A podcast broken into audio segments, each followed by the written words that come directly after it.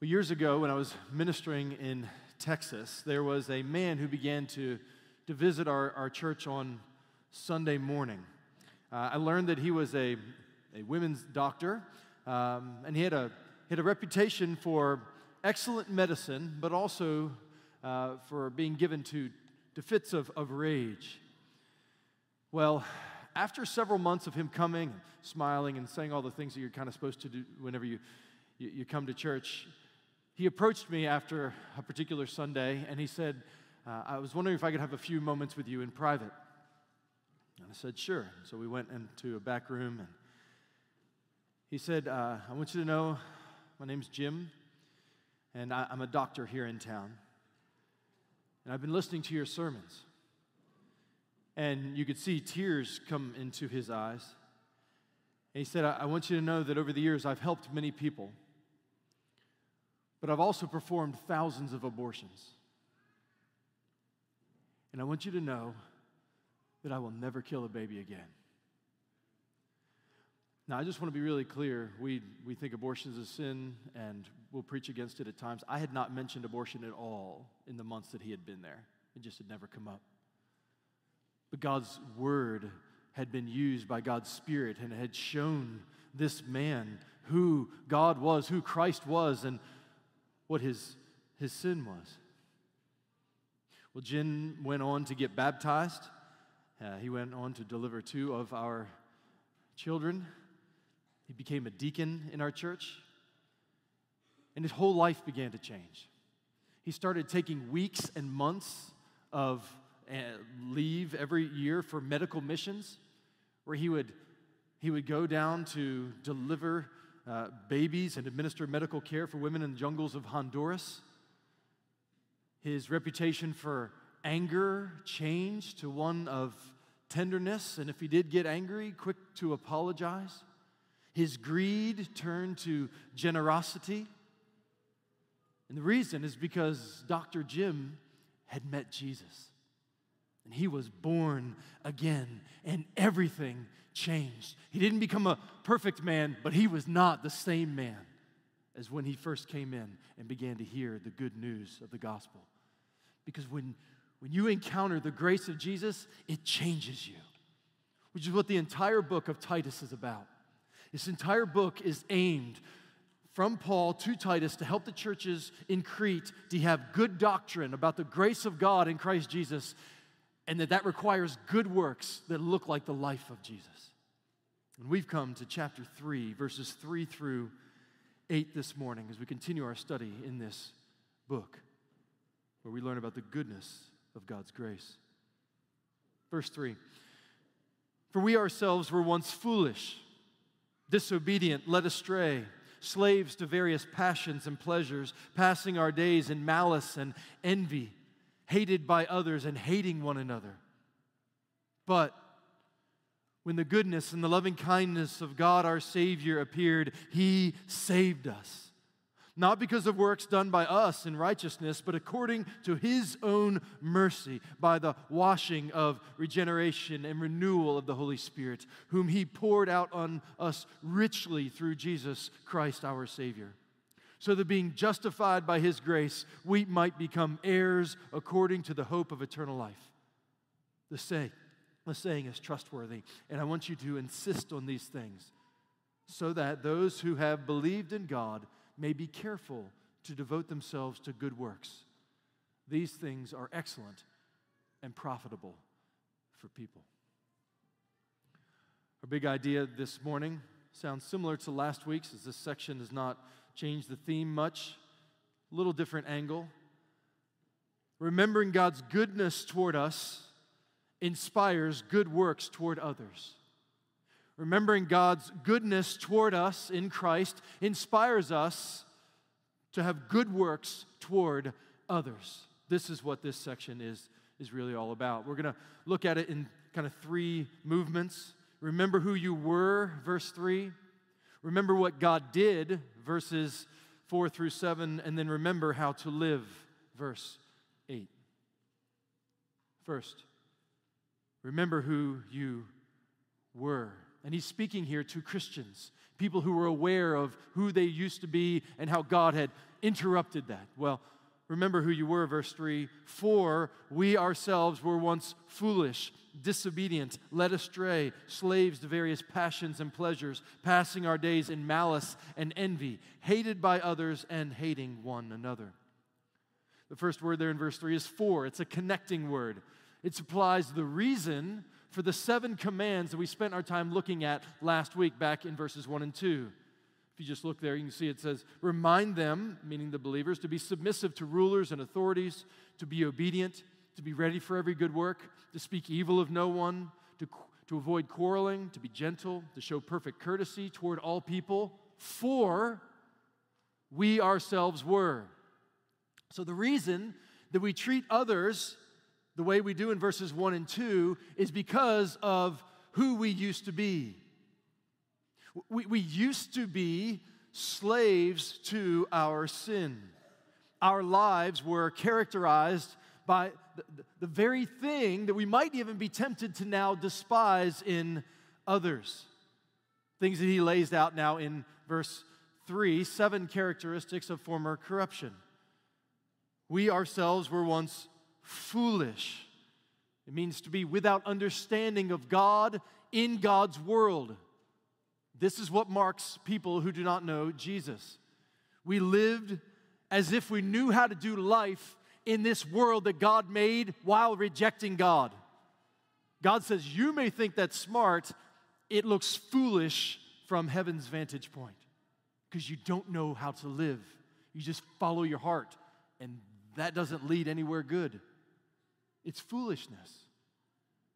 Our lives were marked by that. Our lives were also marked by disobedience, characterized by rejecting God's ways. So, not only were we foolish trying to live in God's world apart from His word, but we, we, we didn't want to listen to God. Anytime we did hear something from God's word, we'd either be like, oh, that's bigoted or hateful or who are you to control me? And we would try to, we would push that off. We were disobedient.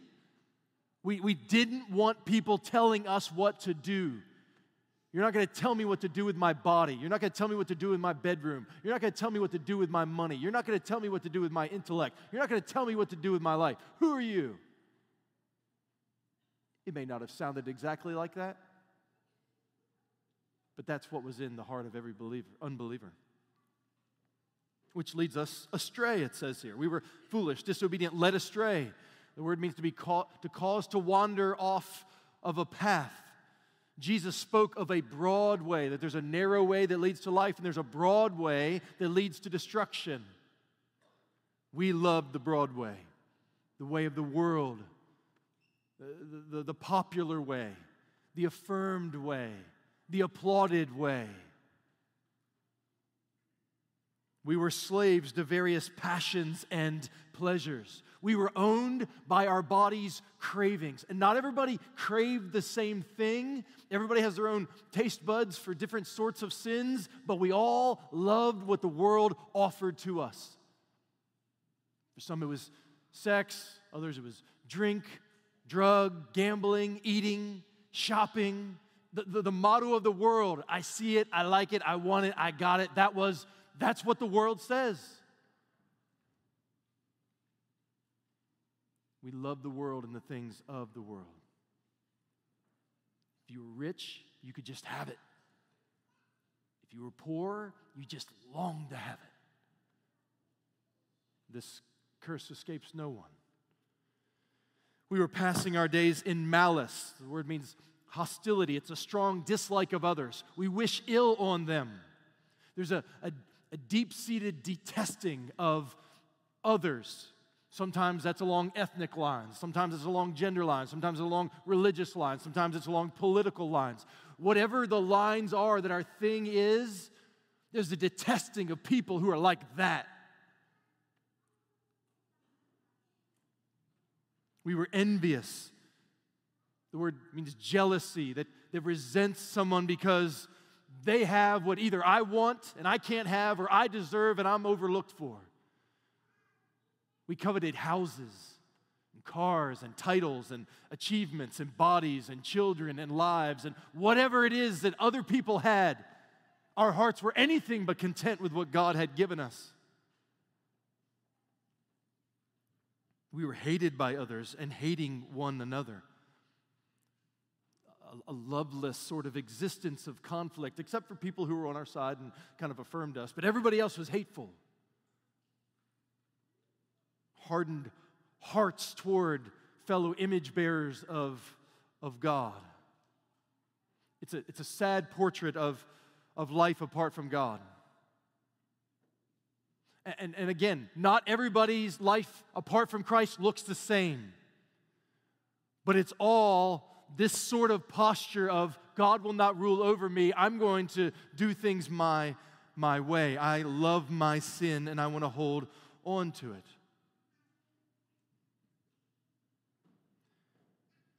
Some of you who've been around for a while may hear, may have heard what I'm about to read to you, but I think this is a good picture of what we're talking about here. What I'm about to read to you is a letter written by a guy who had a friend visit him at a party. This friend was a believer, and he came down and shared the gospel with this other guy, and the other guy didn't, didn't much like it, so he wrote this email back to him. This is what it said Dude, we have to talk. It's great and all that you're Mr. Religious now, but I want you to know that I'm worried about you. I want you to be, and this is the family friendly version, so I've edited it a bit, but I, I want you to be careful that you don't go overboard and start getting all weird on me. I mean, I know you're going to church, and that's a good thing, and that God is real and all that, but if you don't watch it, you're going to miss out on what life is really all about. I know you're just trying to be a good boy and all, but when you came down here and you wouldn't drink, you looked like an idiot. I mean, you were just sitting there with a cork in your mouth. What's wrong with you? I'm not trying to be a jerk, but I'm really worried about you. I know you're just preaching at me because you're my boy and all that, but but I know that I'm okay.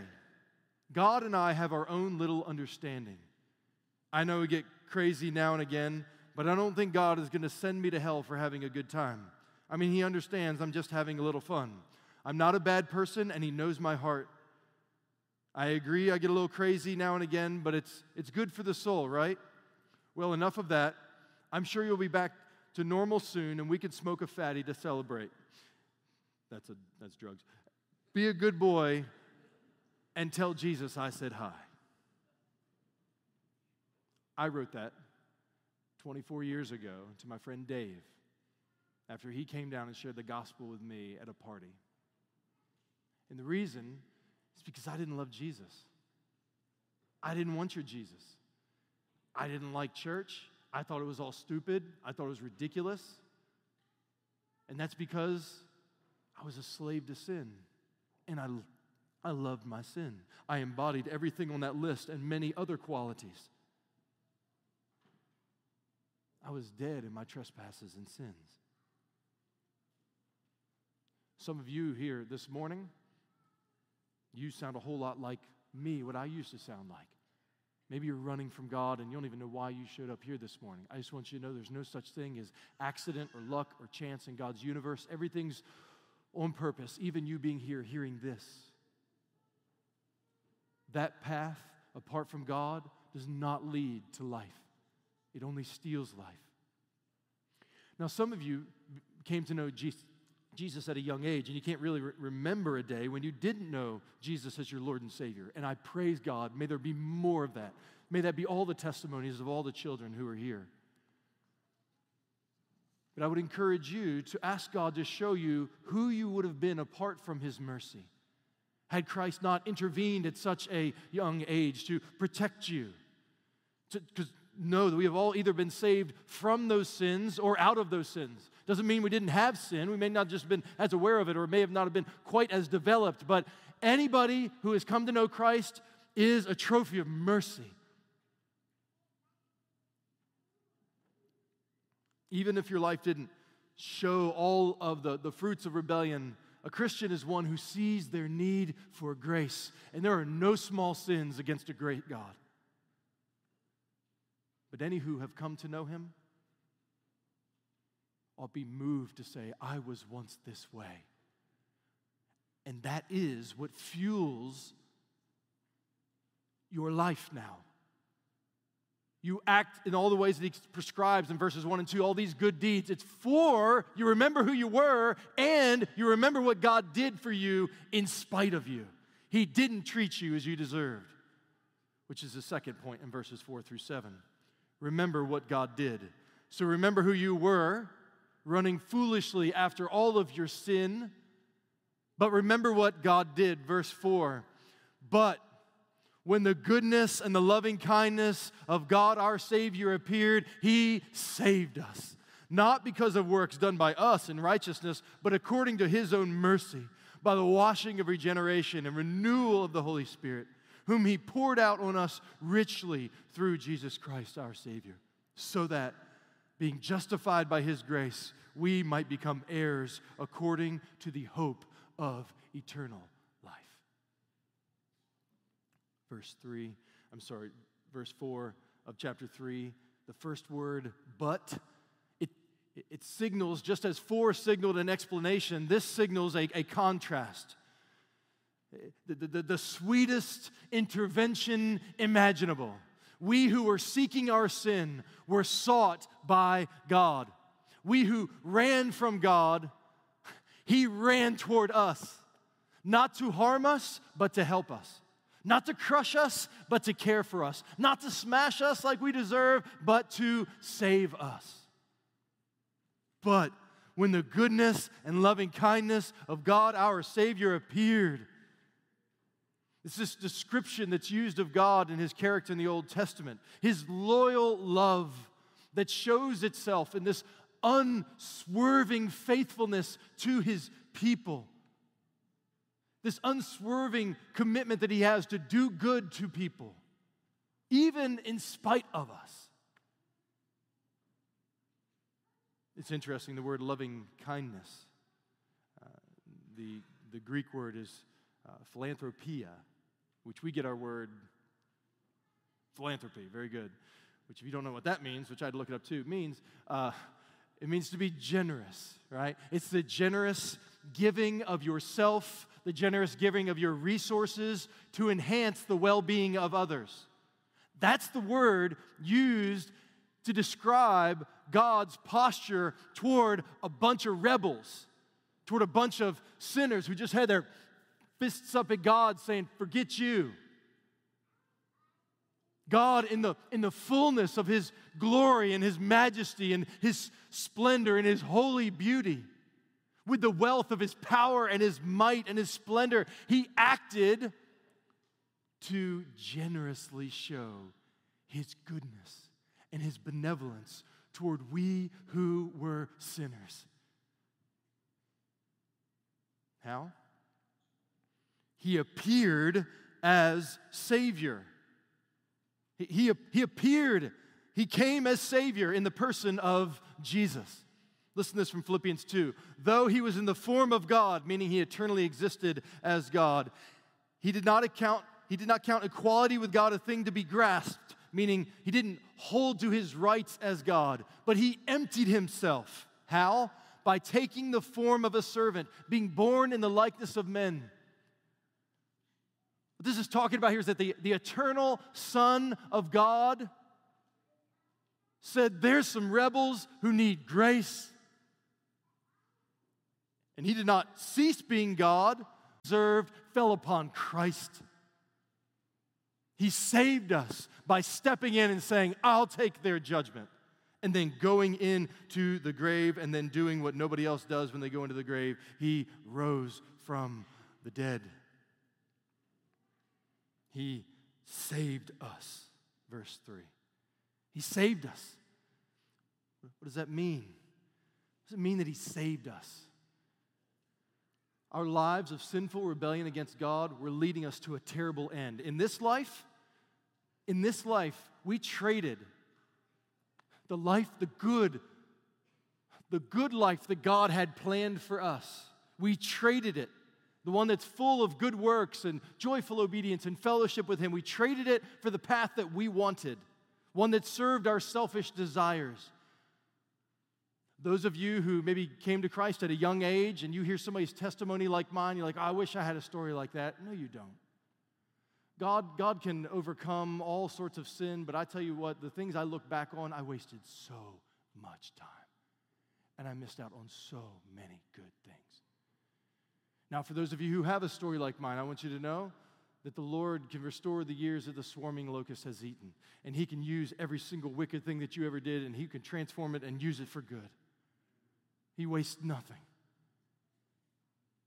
But don't fall into the devil's trap of, oh, I wish I had a story. No, praise God if you've missed out on many miseries. Because I traded so many of my years to serve the devil and whatever I wanted.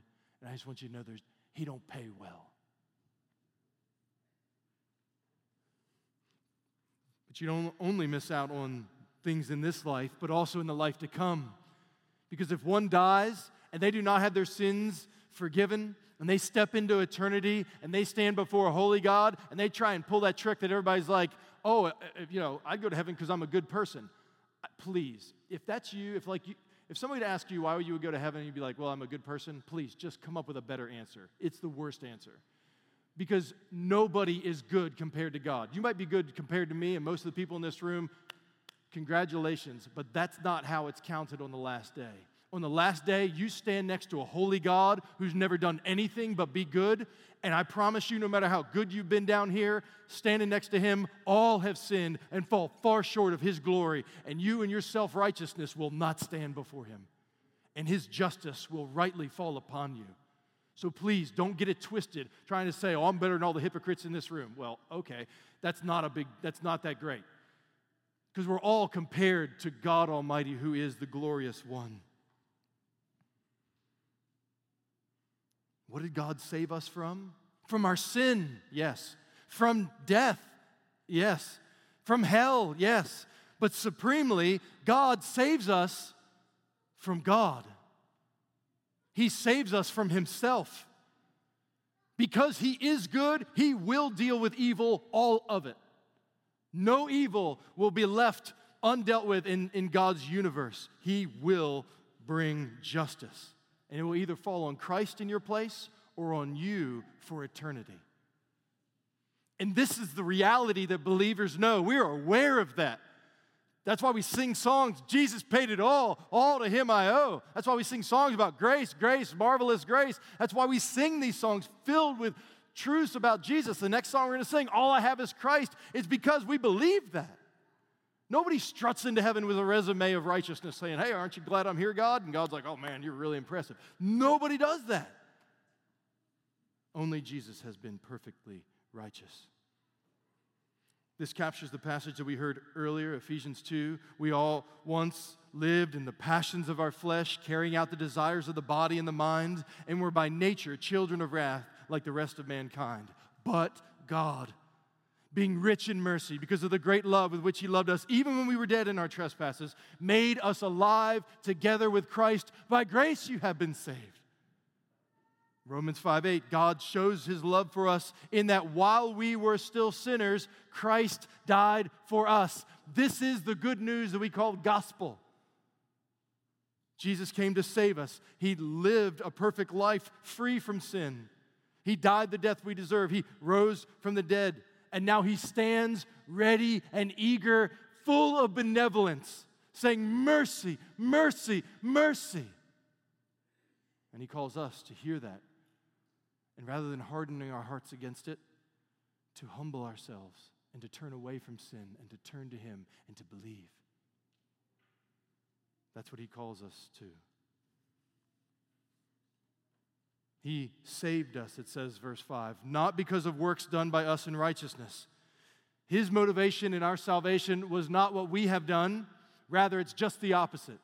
If He rewarded us for our righteousness, we'd be doomed because of the long list of sins that stain our record. But according to His own mercy, God's mercy motivated His movement toward us. He had pity on us. He saw they are in trouble. Mercy. Mercy is when we don't get what we do deserve. Grace is when we get what we don't deserve. Mercy is when we don't get what we do deserve. What we do deserve is God to treat us according to our works, according to our deeds, and to give us judgment. But instead, mercy is when God does not give us what we deserve, and instead of giving us judgment, He gave it to Jesus in our place, and then He gives us Jesus' righteousness. And we now stand clothed in the righteousness of another, in robes we couldn't pay for, too expensive. The price is the blood of Christ, but He clothes us in that righteousness, and now we are trophies of mercy. That's what a Christian is. Listen, we live in a day where everybody cries out, Justice, justice, we want justice. And there's a place for justice. Please believe me, I'm not mocking justice, but I want you to know on that last day, everybody's going to cry for mercy, mercy. We do not want God to be fair with us. We want God to show us mercy. And it says He loves to give mercy. So no matter where you've been or what you've done, God's mercy is more. His grace is all sufficient. Verse 5 He saved us according to His own mercy by the washing of regeneration and renewal of the Holy Spirit. God, the Holy Spirit, washed us. We were defiled in our sin, unclean before a holy God.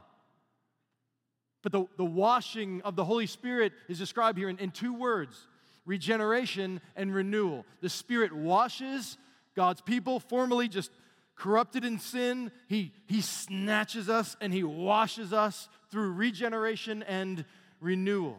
So, regeneration is new life in Christ, renewal is the new life of Christ.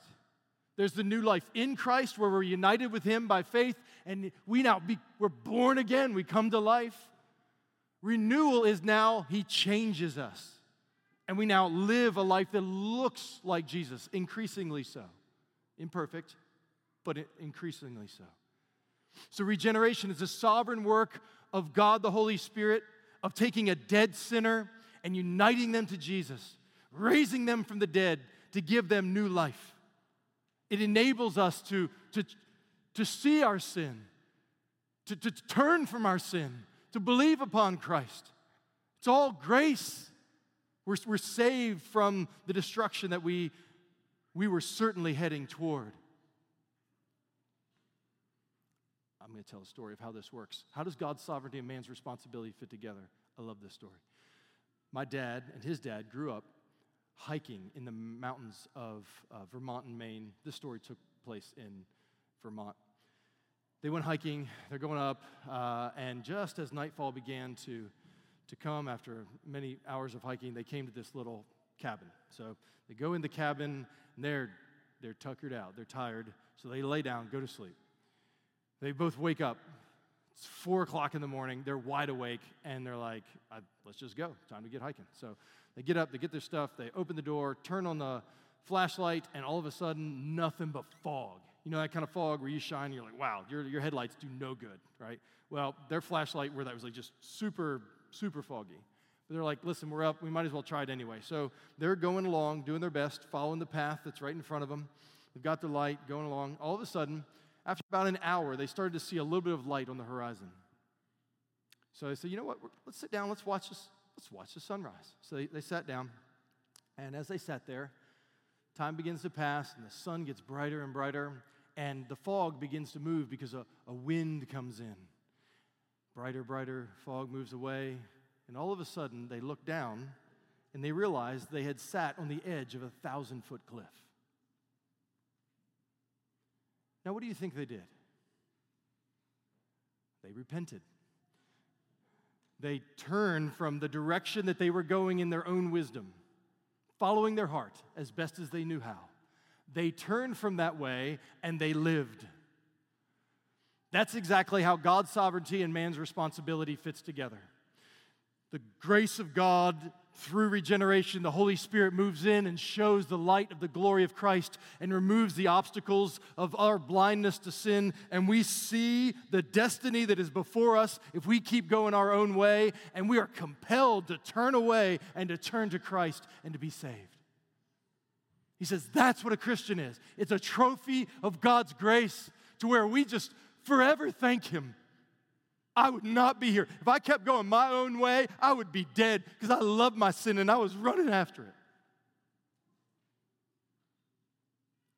Jesus says this must happen for anybody who's going to enter the kingdom of heaven. John 3 3, truly, truly, I say to you, Jesus, this is Jesus, uh, unless one is born again, he cannot enter the kingdom of God. Unless one is born of water and the Spirit, he cannot enter the kingdom of God. Now, if you're unfamiliar with this text, you might ask the same question that Nicodemus, who he was speaking to, saying, like, yo, how can somebody be born again? Not physically possible. That sounds. Jesus is like, right. I'm talking about something else. So when you come to something like that and you're like, I wonder what that means, there's a good question you should always ask. What's the question? Where is that in the Old Testament? Very good. Where is that in the Old Testament? Well, listen to this from Ezekiel chapter 36, verse 25. God giving the promise of the new covenant. He says, I will speak, I will not do that. I will sprinkle clean water on you, and you shall be clean from all your uncleanliness. From all your idols, I will cleanse you, and I will give you a new heart and a new spirit I will put within you, and I will remove the heart of stone from your flesh and give you a heart of flesh. That's the promise of regeneration that Jesus is quoting. You want to be part of the kingdom of heaven? You want to go to heaven? You've got to be under the new covenant where your sins are forgiven and you are washed clean.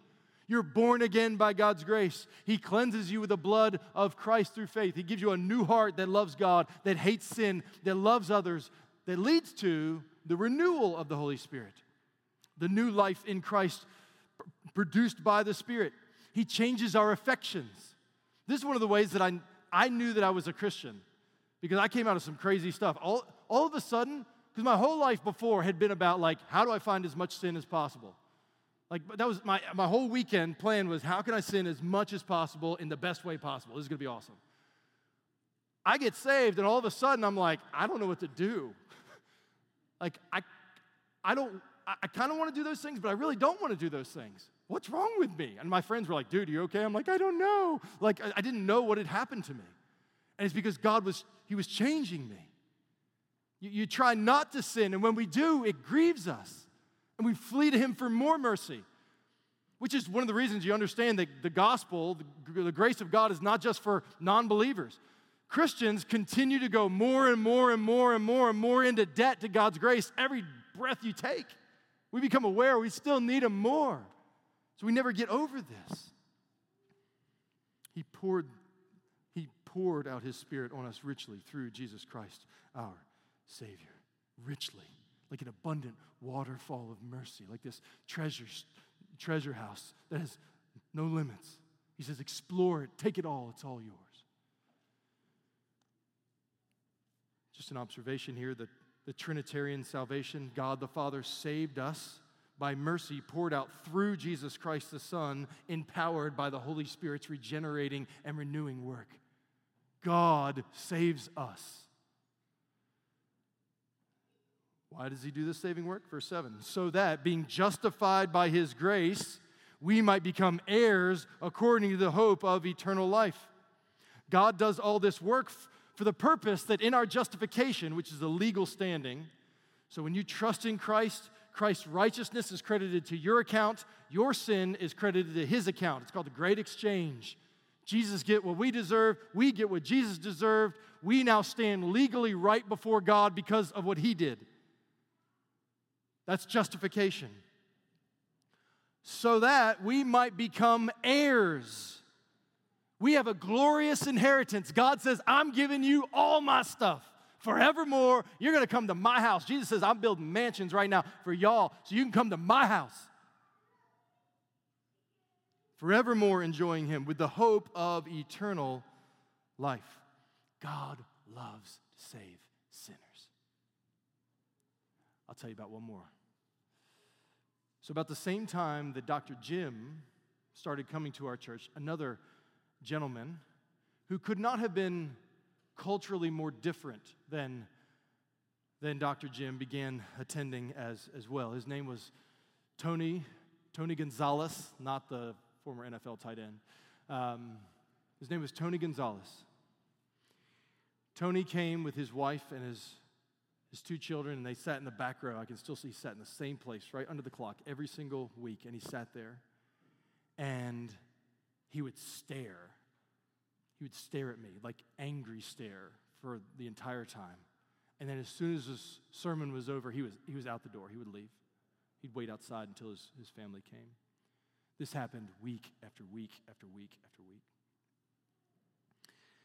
Uh, one time I called him at the door I said, Hey, just want to let you know it's been great to have you here. I want to see if there's any questions. He goes, No. I said, Okay, there we go. Have a good day. So, um, a couple weeks later, I'm preaching and I look and he's smiling at me. I'm like, Okay. It was it wasn't a, it just it was one of those really genuine glowing sort of happy. I'm like, I don't know. Okay, this is this is good news, I think. After service, he came up to me and he said, Can I come by your house this week? And I said, Sure. So it was like a Tuesday or Wednesday. Tony's truck rolled up. Um, I lived on a lake at that point, which is amazing. And uh, so we went on the back porch and we were sitting out, we we're standing there talking. And uh, he looked at me and uh, he said, I don't really know what to say to you, but I need to tell you that the Jesus you've been talking about has done something to me. He says, I used to hate you. He said, I hated white people. I hated all white people. And I was in a church full of white people, and I hated every minute of it. He goes, But there was something about the Jesus that you preached, and I saw that he loved me. And I saw as different as I felt than everybody else. I saw how different I was before him because I hated people and I had sin. And I don't know what happened to me, but I, I believe that he's forgiven me. And now, and he got these big tears in his eyes because I don't know what to do because now I love everybody. and he, he looked at me and he goes, I love you.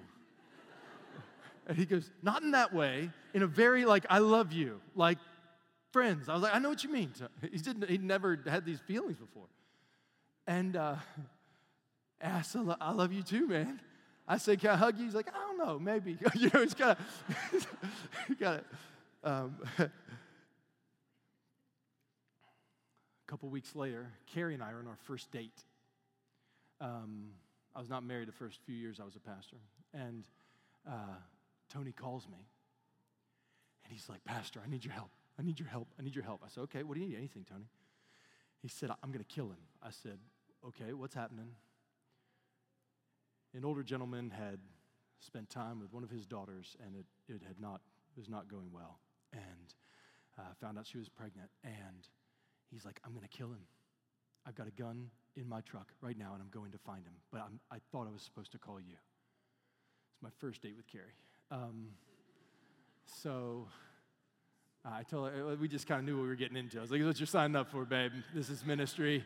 It's okay. She was ready. But um, so for the next 30 or 40 minutes, we just recounted what God had done for him, how God had been so patient with Tony, how God had sought Tony and loved him, and how God had been changing his heart.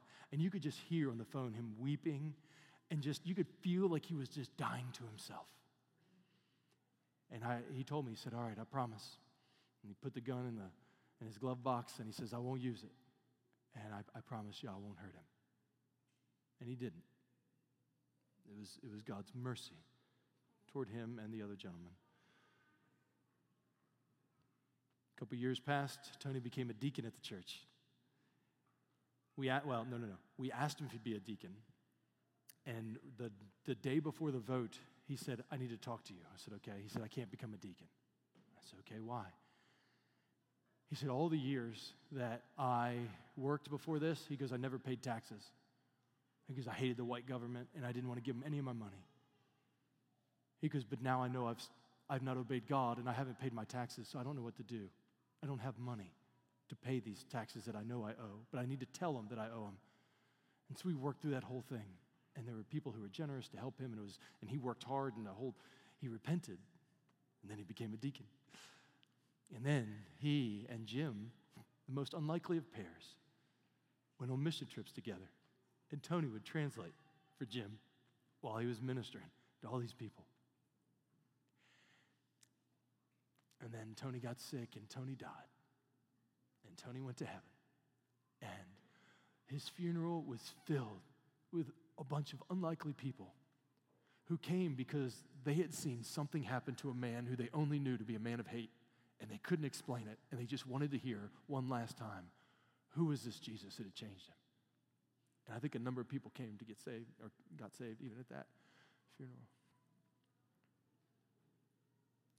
God loves to give mercy to unlikely people. He loves to give grace to sinners like you and to me to your family and friends who you think are so far gone and could never come. So re- remember where you were, who you were, remember what God did, and then finally, remember now how to live in light of this, which we don't need to say much. It's like the only right response. Saying is trustworthy, and I want you to insist on these things so that those who have believed in God may be careful to devote themselves to good works. These things are excellent and profitable for people. The gospel that he just reminded us of, he says, insist on it. State it with confidence and certainty so that people who have believed in God will live like they've met God. If you've met Jesus, your life is going to look different. And if it doesn't look different and you've truly known him, you're going to be miserable. So, so Christians who are abiding in sin is a sorrowful thing. The way I have confidence that they're actually Christians is they're totally miserable. Because the Spirit of God is, they're grieving the Spirit within them. Believers are supposed to reflect on the kindness and the goodness of God in Christ toward us, and it inspires us to be devoted to good works. He says, insist on these things. The reason you got to insist on them, Sister Cheyenne Farmer this week was, was over the house, uh, uh, she and Cam, and um, she said, Good works don't just happen. I thought it was so true, sister. Like, we need one another to remind each other. Remember what Jesus did for you. Now let's live in light of that. And this is not just a call to better ethics and, and, and a new moralism. One of our, our kids and I were talking this week. At the end of the day, just kind of really hard moment, kind of broke down a little bit, was angry. I was like, they had not acted kindly toward a sibling. And I, I asked them, I said, what, what was going on? Why'd you do that? And, and they said, I tried so hard all day. I was loving and I was a servant and I tried and I tried and I tried and I just got tired. It was just really hard to love people. And I was like, bruh, I feel that. feel that. And that's where I just had the opportunity to say, this is where you've got to know the strength to love people does not come from yourself, it comes from grace. This is what we need Jesus for, not just to pay for our sins, but to look to Him and say, God, these people are crazy. And I got to love them. But I was crazy and you love me, so help me, please. We're debtors to grace. God's grace toward us gives strength. We remember God's goodness toward us, and it moves us to show the goodness of God toward others. And this is why you need the church. So, the application for today is spend time together and plot and plan together. How can we show good works to one another and to those that God has put around us so that the grace of God can be put on display? Hebrews 10 says, Let us consider how to stir up one another to love and good works, not neglecting to meet together as the habit of some, but encouraging one another, and all the more as you see the day drawing near. The day is coming when the Lord Jesus, who came and who died and who rose and who went to glory, is going to return soon and very soon. And between now and then, we're to fan one another's faith into flame and say, Let us make Christ known through word and deed. And I just want you to know if you're not a Christian, if you know yourself to, to not be believing all of this stuff, I just want you, I want you to please lay down your pride and flee to Jesus. He will forgive you no matter where you've been, and He will change you. Do not trade the life, the good life that He has for you. And I'm not saying, listen, I want to be really clear. Coming to Jesus does not fix all your problems. Coming to Jesus will not make you rich. People who tell you that Jesus wants you rich because you're a Christian lie to you. That is not true. You might get rich, but the only reason you got it is so you can give it. I'm not saying you can't enjoy nice things and this and that, but the point is, coming to Jesus does not fix all your problems, but rather now you've got a Savior who walks with you in the hard things and with you in the hard things, and He locks arms with other people to help lift you up so that you don't do it alone. day by day until we see his face. So, Del Ray Baptist, remember who you were and remember what God did for you in Christ. And now, let us remember how to live in light of the grace that he has shown us. Remembering God's goodness toward us inspires good works toward others. May God help us to live it out.